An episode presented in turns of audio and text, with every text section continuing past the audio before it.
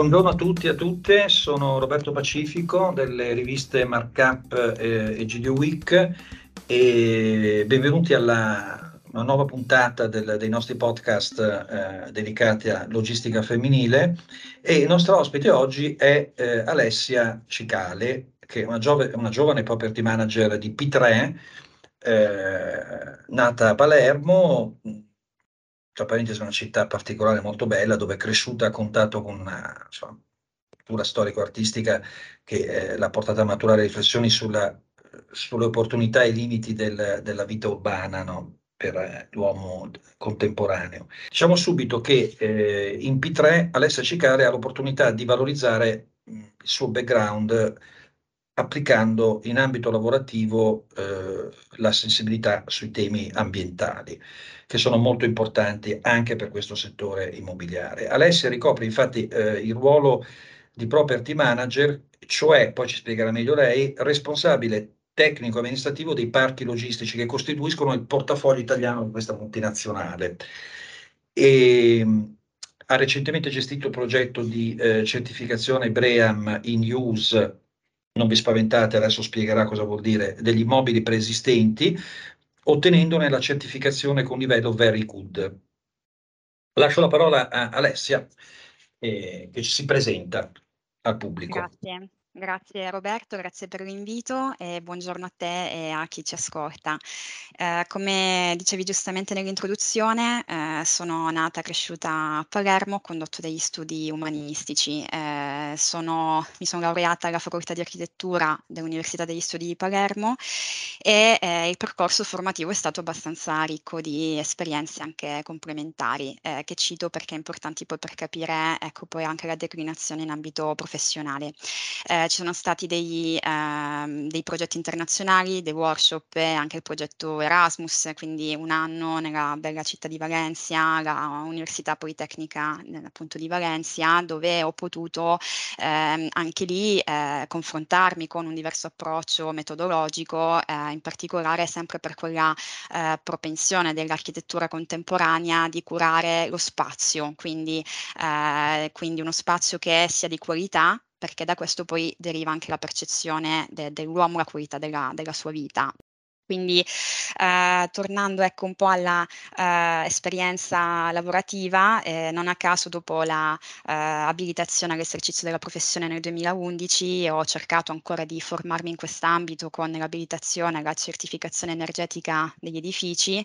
Non, ri- non, mi ripeto, ma anche qui l'obiettivo era il medesimo, quindi guardare la progettazione eh, della, degli edifici con uno sguardo anche appunto all'impatto che poi questi hanno sulla vita delle persone e sull'ambiente. Eh, ho eh, condotto i primi anni eh, collaborando con eh, studi di mh, architettura e ingegneria per poi dedicarmi a un progetto personale, quindi di libera professione, che fosse più confacente anche alle mie incombenze e eh, desideri personali, avendo poi anche eh, avuto due bimbi. Quindi eh, questo in realtà è stato anche un momento chiave in cui ho potuto eh, avere la libertà di approcciarmi anche a, ad altre declinazioni della professione, in particolare la gestione immobiliare. Da lì, eh, mh, quindi mh, anche qui non a caso, nel 2018 eh, lascio la libera professione propriamente detta di architetto eh, per abbracciare il mondo real estate. Divento building manager, quindi gestio, gestore tecnico di eh, pacchetti immobiliari, fondamentalmente portafogli afferenti a fondi di investimento e quindi ho la possibilità di approcciare sia eh, l'ambito industriale che il retail, che il residenziale, eccetera.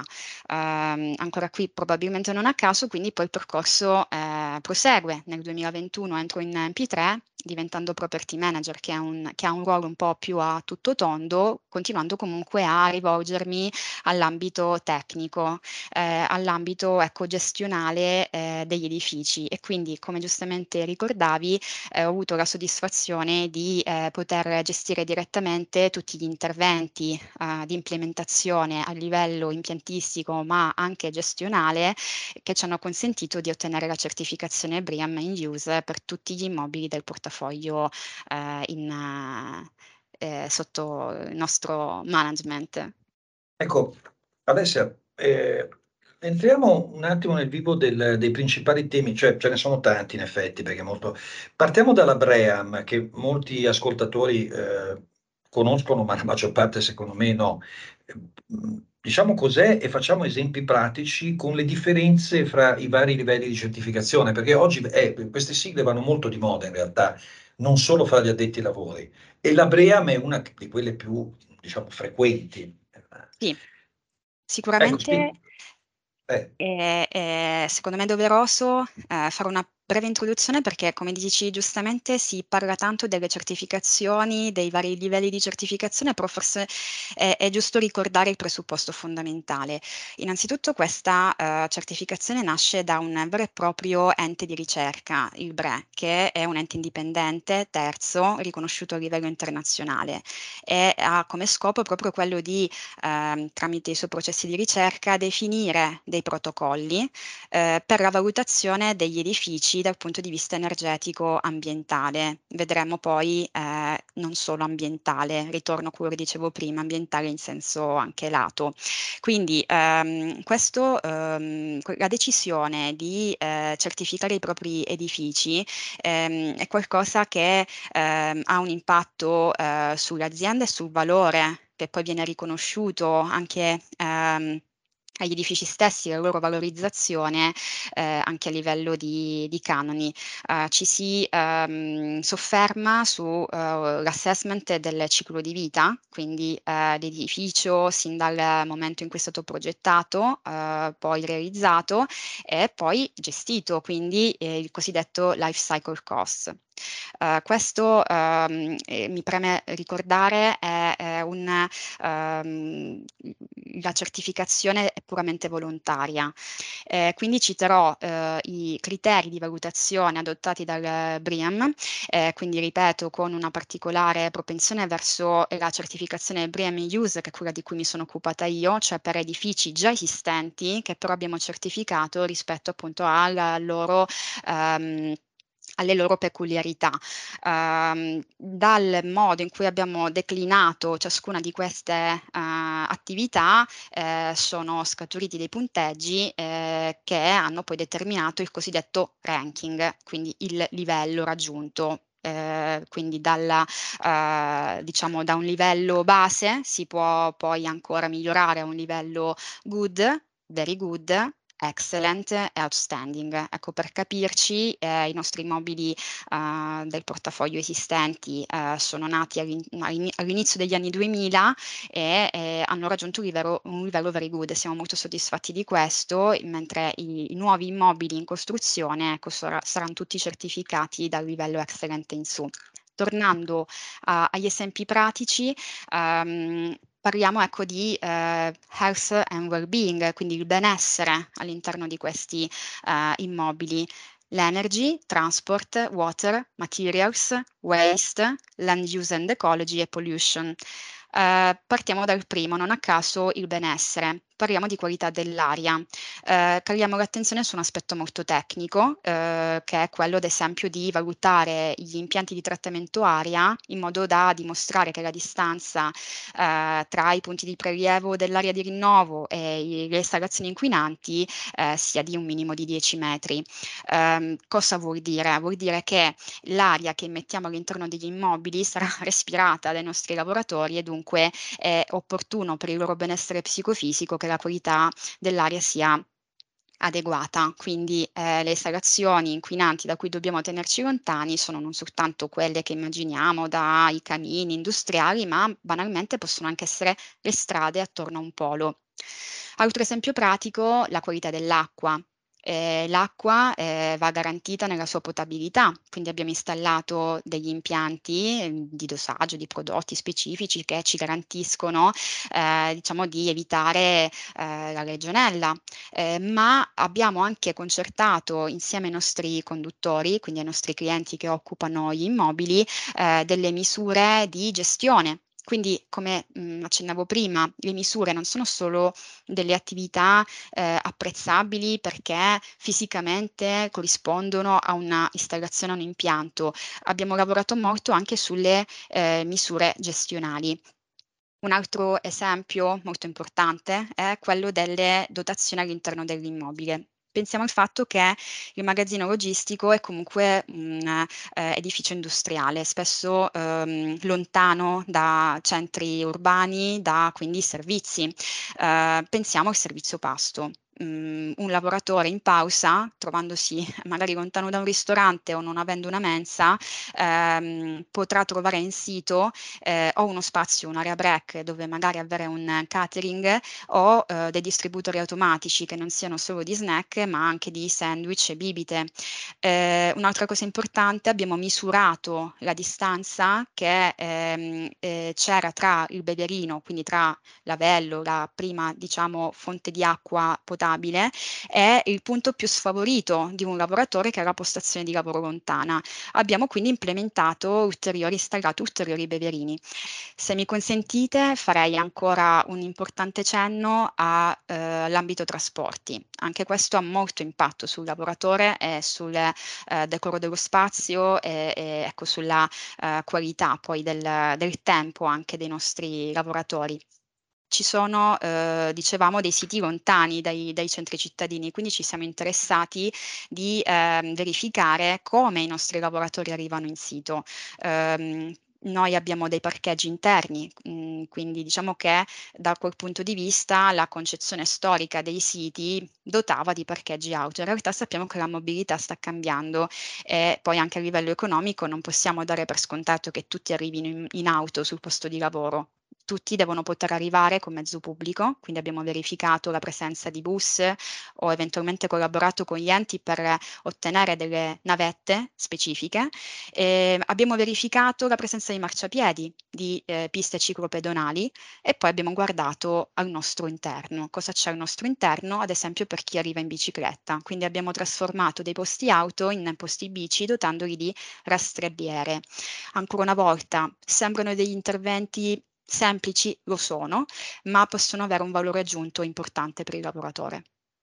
A questo proposito eh, riprendiamo il tema delle dotazioni eh, e dei servizi per il benessere del lavoratore, perché eh, mi ricordo che tu stessa avevi accennato anche al fatto che comunque questa certificazione, se ho capito bene, abbraccia tutto il processo ehm, della gestione immobiliare, anche a valle sul benessere del, del, di chi lavora, del dipendente anche qui mi piace fare una, eh, una piccola introduzione. Eh, l'azienda tipo che, come dicevamo prima, decide volontariamente di eh, certificarsi, eh, quindi di ehm, eh, abbracciare ad esempio la certificazione BRIEM, che è una normativa fondamentalmente a riferimento europeo, che si riferisce al sistema certificativo ISO 14000, eh, diciamo ecco è un'azienda evidentemente eh, sensibile eh, a delle, a, delle, tematiche che ehm, insomma ecco eh, travalicano il tradizionale eh,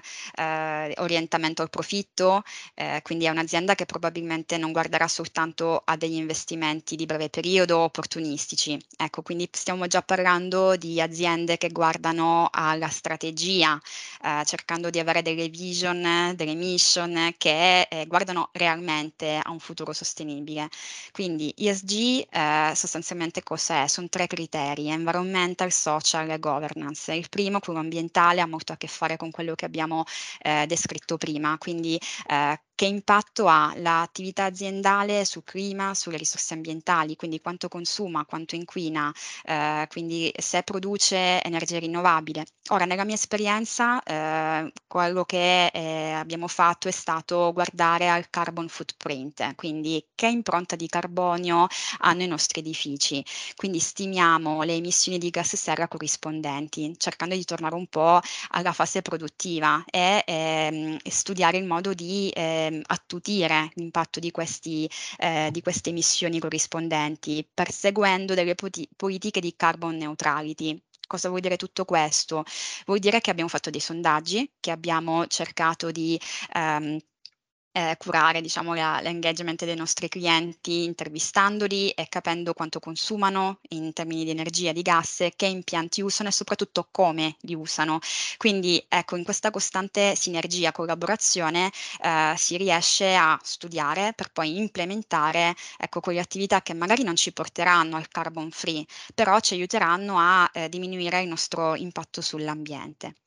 Eh, passo all'altro criterio, il criterio sociale, eh, quello che eh, ci interessa, ci eh, trova molto, sempre molto partecipi, quindi eh, come un'azienda impatta sulle persone, che siano i suoi dipendenti, che siano la comunità dove si trova l'azienda, il territorio in cui ha la sede l'azienda. Eh, qui non si può che non parlare di green work culture, eh, anche qui sempre una espressione che sembra eh, uno slogan che va di moda, in realtà è molto importante, parla di una cultura green, eh, green a tutto tondo, eh, quelle attività extra che un'azienda può implementare eh, per migliorarsi, quindi in in, primis guardando al suo interno, quindi cosa posso fare per il mio personale, quindi politiche di sicurezza, di inclusione, di equità di trattamento, sviluppo delle competenze interne, quindi coltivare la persona, coltivare la sua, eh, diciamo, anche competenza, istruzione, farla, farla stare bene all'interno dell'azienda e farla progredire. Allo stesso tempo l'azienda guarda fuori, quindi ehm, cosa può fare per il territorio in cui si trova, può organizzare ad esempio delle azioni di volontariato e di inclusione sociale, quindi può finanziare dei progetti, può effettivamente realizzare dei progetti, può anche semplicemente coinvolgere i suoi dipendenti in attività che sono un po' fuori dall'ordinario, dal loro scopo di, del, del, del, loro lavoro ordinario, tirarli un po' fuori dalle scrivanie e magari appunto portarli fuori, fare delle azioni di volontariato. Oppure può eh, eh ad esempio incentivare l'uso delle biciclette torniamo ancora al tema della sostenibilità, che va dal eh, praticare eh, un'attività che fa bene alla salute eh, psicofisica del eh, lavoratore, ma fa anche bene all'ambiente perché non inquiniamo, fa anche bene alla comunità, magari perché diminuiamo il volume di traffico, diminuiamo magari la coda in ingresso al polo aziendale.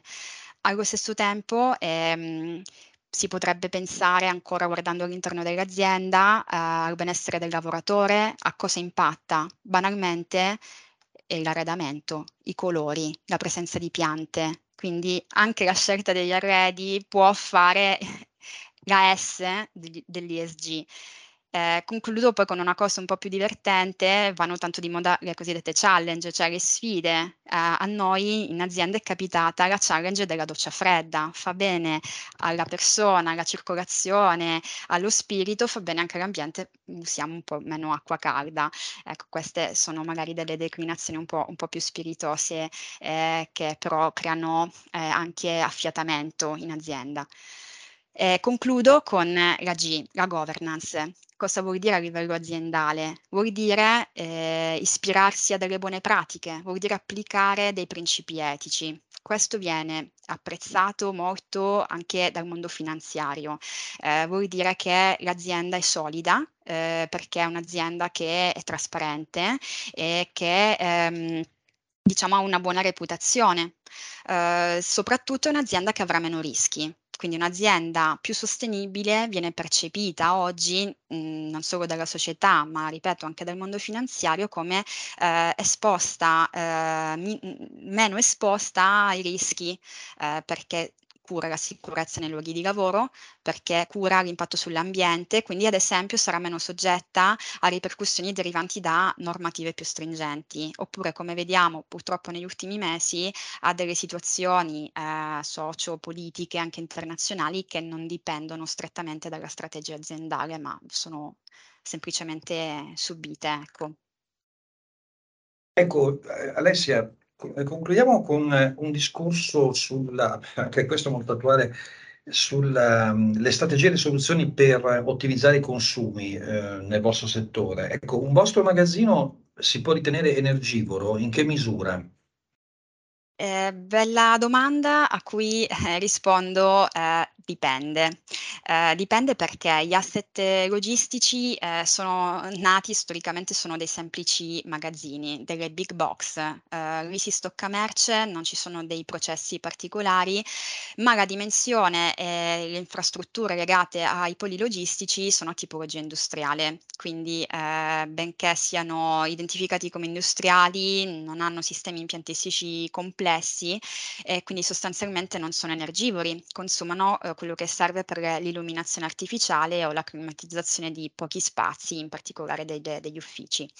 Ehm, a cosa assistiamo ultimamente? Al fatto che anche i magazzini logistici diventano sempre più complessi, sono robotizzati, hanno sistemi automatici per il prelievo e l'imballaggio della merce e anche lì si assiste a una maggiore attenzione per il comfort termico all'interno del luogo di di lavoro. Ora, sicuramente in Italia la latitudine ci aiuta, quindi mhmm, tendenzialmente la ehm, il riscaldamento o la climatizzazione di un magazzino, ehm, rimane legato un po' più alla necessità di processo, cioè, ehm, vale a dire delle attività che si, ehm, svolgono all'interno. Quindi fondamentalmente i magazzini, per rispondere alla tua domanda iniziale, sono energivori, ehm, quando hanno delle categorie merceologiche particolari come i cibi e i prodotti farmaceutici. Ecco lì se abbiamo la cella frigo sicuramente, ehm, possiamo definire l'asset, ehm, più energivoro di un tradizionale building che ospita, ehm, semplicemente merce per per classico stoccaggio.